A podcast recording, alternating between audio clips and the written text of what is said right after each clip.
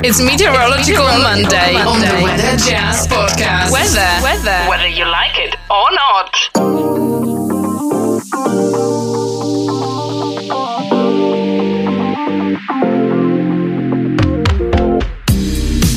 Good Monday. It's a brand new work week, and today is Monday, April 12th, 2021, and you're listening to Weather Jazz, a world audience podcast about anything and everything weather, science, earth science, astronomy, geology, you name it, I have it. Periodically, too, interesting off topic episodes. And uh, we have those typically on Friday, but they can come at any time. I am your host and the creator of the Weather Jazz podcast, Andre Bernier. I'm the senior meteorologist on staff with WJW Television in Cleveland, Ohio, and this is episode number 176. Again, for Monday, April 12th, 2021. And wow, we've got a jam packed uh, program for you today. And today's episode is titled Cinnamon Bun in the Sky. Now, what in the world could I be talking about? Okay, I come from a family that is very, very well steeped in the culinary arts. Some of you know this already because I've talked about it periodically um, in perhaps some of the off topic episodes when I had my brother talking about how to make creme fraiche, for instance. You see, when I was growing up, we lived in a restaurant. My mother and father ran a restaurant. My uncle Gene ran a five star French restaurant in Hyannis, and all of the Hollywood stars would go there because they would come in and perform at the Cape Cod Melody Tent. For those of you familiar with the Cape Cod area, the Melody Tent has been there for a long time, and it is one of the staples of entertainment in Hyannis, Massachusetts, uh, out on Cape Cod. And so, uh, oh, and my grandmother, I have to mention her.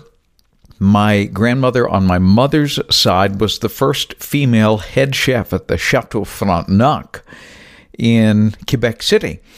And this uh, during an era right around 1900 when female head chefs were few and far between. So many, many times I look at an image and I think of food. Now, in the show notes on today's episode, 176, if you go to the first photo just below the player for episode 176, you will see a satellite image from Sunday morning at 9:21 a.m. It's the GOES 16 visible uh, image of the eastern U.S. in particular the Ohio Valley.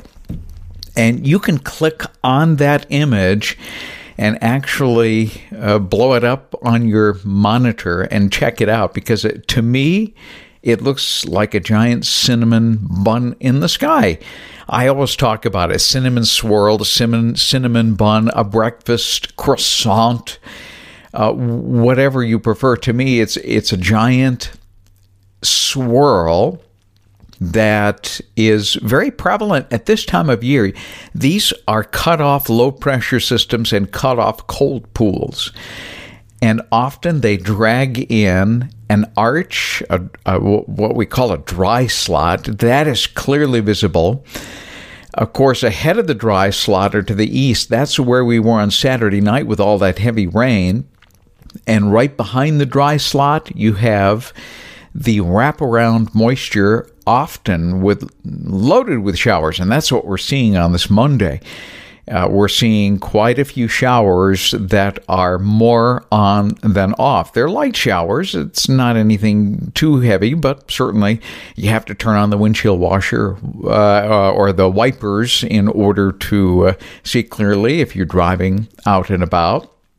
And often the dry slot, that dry tongue that you see curling into the comma of the low pressure system is what I call Fooler's clearing. Why do I call it Fooler's clearing? Because when initially after you have the heavy band of rain, you see this clearing move in. And if it's during the day, the sun comes out, it looks great, but it fools you into believing that the system is done when, in fact, nothing could be farther from the truth with these cut-off low pressure systems because you have the wraparound moisture that pulls it in. Go check it out. It's very, very cool. And uh, at this time of year, these are somewhat common in months of March, April, even in May. I remember some classic examples, and this is about as classic as you get of these cold pools, cut off low pressure systems. And we call them cutoffs, by the way, because they are cut off from the winds aloft flow. Uh, think of the winds aloft like a river and you put a block of wood in the river, and the block of wood essentially gets pushed around by the river. Well, the blocks of wood are the surface highs and surface lows, and the, the river is essentially what carries them but the winds aloft cannot push these around too easily. They're cut off from the main flow. They are an entity within themselves. That's what makes them such an interesting thing to study in meteorology. They move relatively slowly. They take their time. They can't get pushed out. They can't get hurried. And so we're going to be dealing with these showers at least for another 24 hours before they move out. Once it does, it looks like uh, temperatures will be pretty close to normal. Well, before I get into a few other stats that are interesting so far on this Monday, April the 12th, I want to talk a, a little bit about the very cold air in Alaska. National Weather Service in Fairbanks this weekend uh, indicated some rather crispy overnight lows. In some cases, uh, we had some record breaking daily record lows uh, for the weekend. In Fairbanks, on Saturday, it was 28 below zero. And that's, again, without the wind chill. All of these temperatures I'm going to give you are what the thermometer read. Of course, you factor in some wind and uh, those wind chills are much lower than these. Bettles got down to 35 below. That was a record for the day. Tanana, 30 below. Fort Yukon, 32 below. Delta Junction had a new record low of 24 below. Northway, 27 below. And Salcha had an overnight low. Get this. This is again on the thermometer. It's not a wind chill. Salcha got down to 42 below zero Fahrenheit this past weekend. So lots of record lows in Alaska. Uh, and we had the amazing plume from an, a, a very violently uh, erupting uh, volcano, not the one in Iceland. That one is very quiet compared to the violent eruption that occurred on the Caribbean island of St. Vincent that sent ash and plumes up into the air 20,000 feet. In fact, the GOES 16 satellite, the very same one that snapped an image of the uh, cutoff low pressure system, that giant cinnamon swirl in the sky, is the very same satellite that also on board has an ash cloud uh, uh, camera, if you will, and it also can detect sulfur dioxide being released. And th- this particular uh, eruption down in St. Vincent on the extreme eastern end of the Caribbean uh, had uh, just a phenomenal signature from the GOES 16 satellite. I will upload on my show notes for episode 176, once more, uh, a look see at that particular loop, and you're going to see the, the puffs of uh, ash and sulfur dioxide just getting thrown up into the atmosphere many, many miles high, and um, may, in fact, uh, eventually, once it circles the Earth and begins to disperse a little bit, and it, with under the right conditions, get pulled uh, up into the mid latitudes might be responsible for some interesting sunsets here in the coming weeks, but not in the short short term. Uh, that has not occurred yet, but it certainly is worth uh, taking a look at. Again, show notes, weather show, uh, rather 176, the episode on weatherjazz.com. Uh, and one more thing before we take a short break is the fact that uh, we have seen some interesting climate stats come in for not only the month of April, remember 3.7 inches at Hopkins Airport uh, fell on January the 1st, and that was the most uh, since Christmas Day. Now, some of you have called me at the TV station locally and saying, hey, I remember driving a lot more than 3.7 inches on such and such a date in January or February. Well, yeah, you're right, but that was for your backyard. Please remember that all of the official numbers come from the National Weather Service at Hopkins Airport, and therefore we can now compare apples to apples. Uh, so, to compare Hopkins Airport with uh, another backyard 10 miles away um, is like comparing apples to oranges, especially given the fact that we live next to a body of water, Lake Erie, that can dynamically cause many changes vis a vis lake effect. Uh, to those numbers. So, again, we started the month of April with 3.7 inches of snow, and normal value is 2.1. And so we're actually one and a half inches above normal for the month of uh, April. However, since the snow season began, we should be at 66.9 inches and we're only at 46.9 inches. We're actually 20 inches below normal.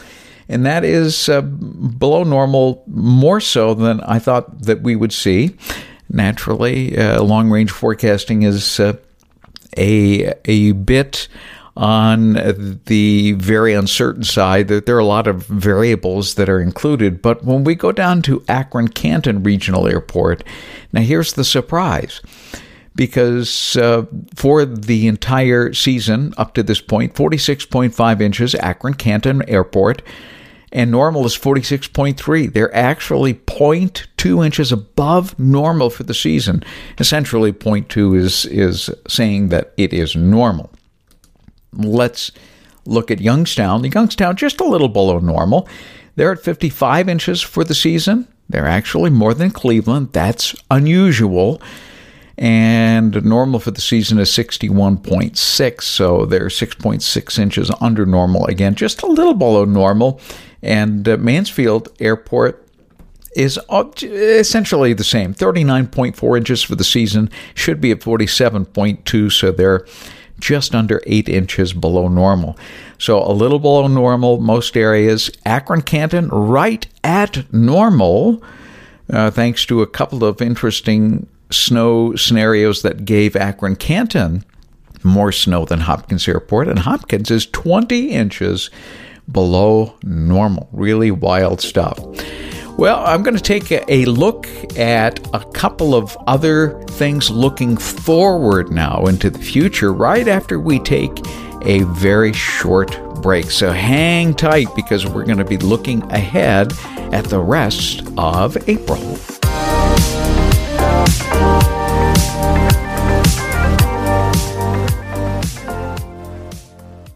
All right, we're back with the second half of episode 176, the giant cinnamon bun in the sky. But now let's focus our attention ahead. I'm going to do that here in just a second.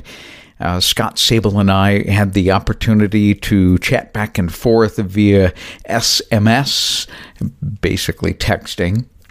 Before I get into that, I do want to send my uh, loving condolences to a very, very special, uh, the friend of a family, Michael Contour. I met Michael about uh, four years ago.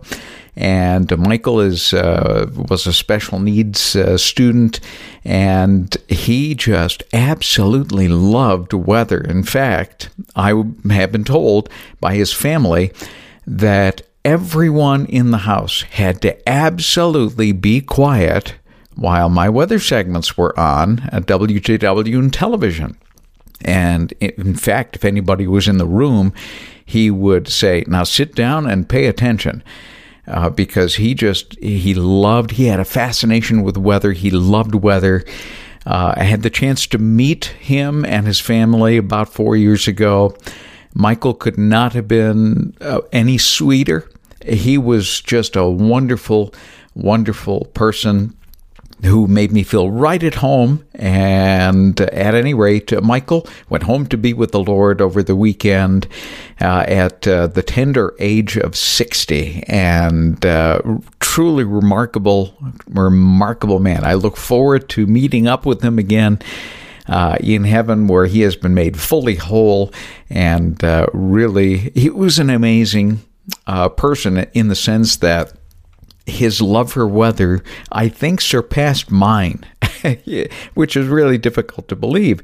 But uh, he was uh, an amazing, amazing person. I'm going to miss him. I know his family is going to miss him, but it's just temporary until uh, we all meet up together in the Lord's presence. So, uh, again, Michael Contour, a wonderful young man.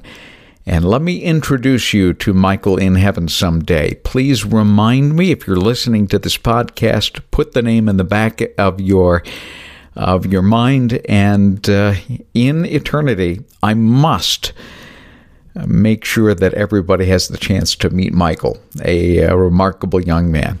Okay, let's start moving ahead and talking about the future, medium range forecasting. Long range forecasting really deals with summer and beyond. And eventually we will get to that point. I'm going to be having Scott Sabol on with me at some point, and we will discuss the summer weather outlook in just a little while. But medium term deals with really the next couple of weeks, two to four weeks ish.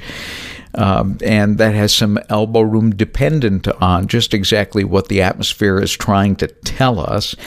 And uh, Scott, this morning in our group text, uh, of course, we, we get together periodically online and just uh, texting ideas, looking at different weather parameters. Scott is really a, an amazing person when it comes to keeping track of all of the medium and long range parameters, and there are increasing numbers of them now.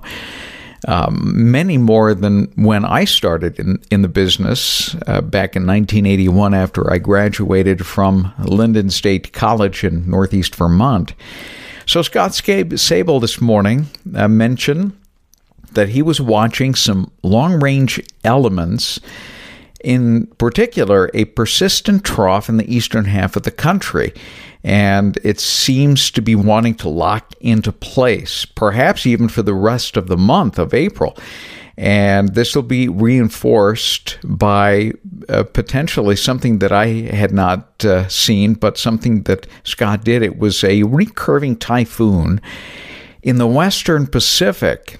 And over the next 10 to 14 days, that will keep a a certain parameter. We call it the PNA for short. It stands for Pacific North American Oscillation. It's one of those teleconnections. It's one of those parameters that we look at for long range and medium range forecast. When the PNA goes positive, and indeed this typhoon will tend to prop up the PNA and keep it positive. When the PNA is positive, it tends to have the effect of keeping the cool air in place in the eastern half of the United States. Uh, and uh, the EPO, which is another teleconnection, is negative, also points to a cooler than normal eastern half of the U.S. And uh, there's one more element too. There's something called the MJO, Madden Julian Oscillation. And it's an interesting looking parameter when you actually look at the graph itself.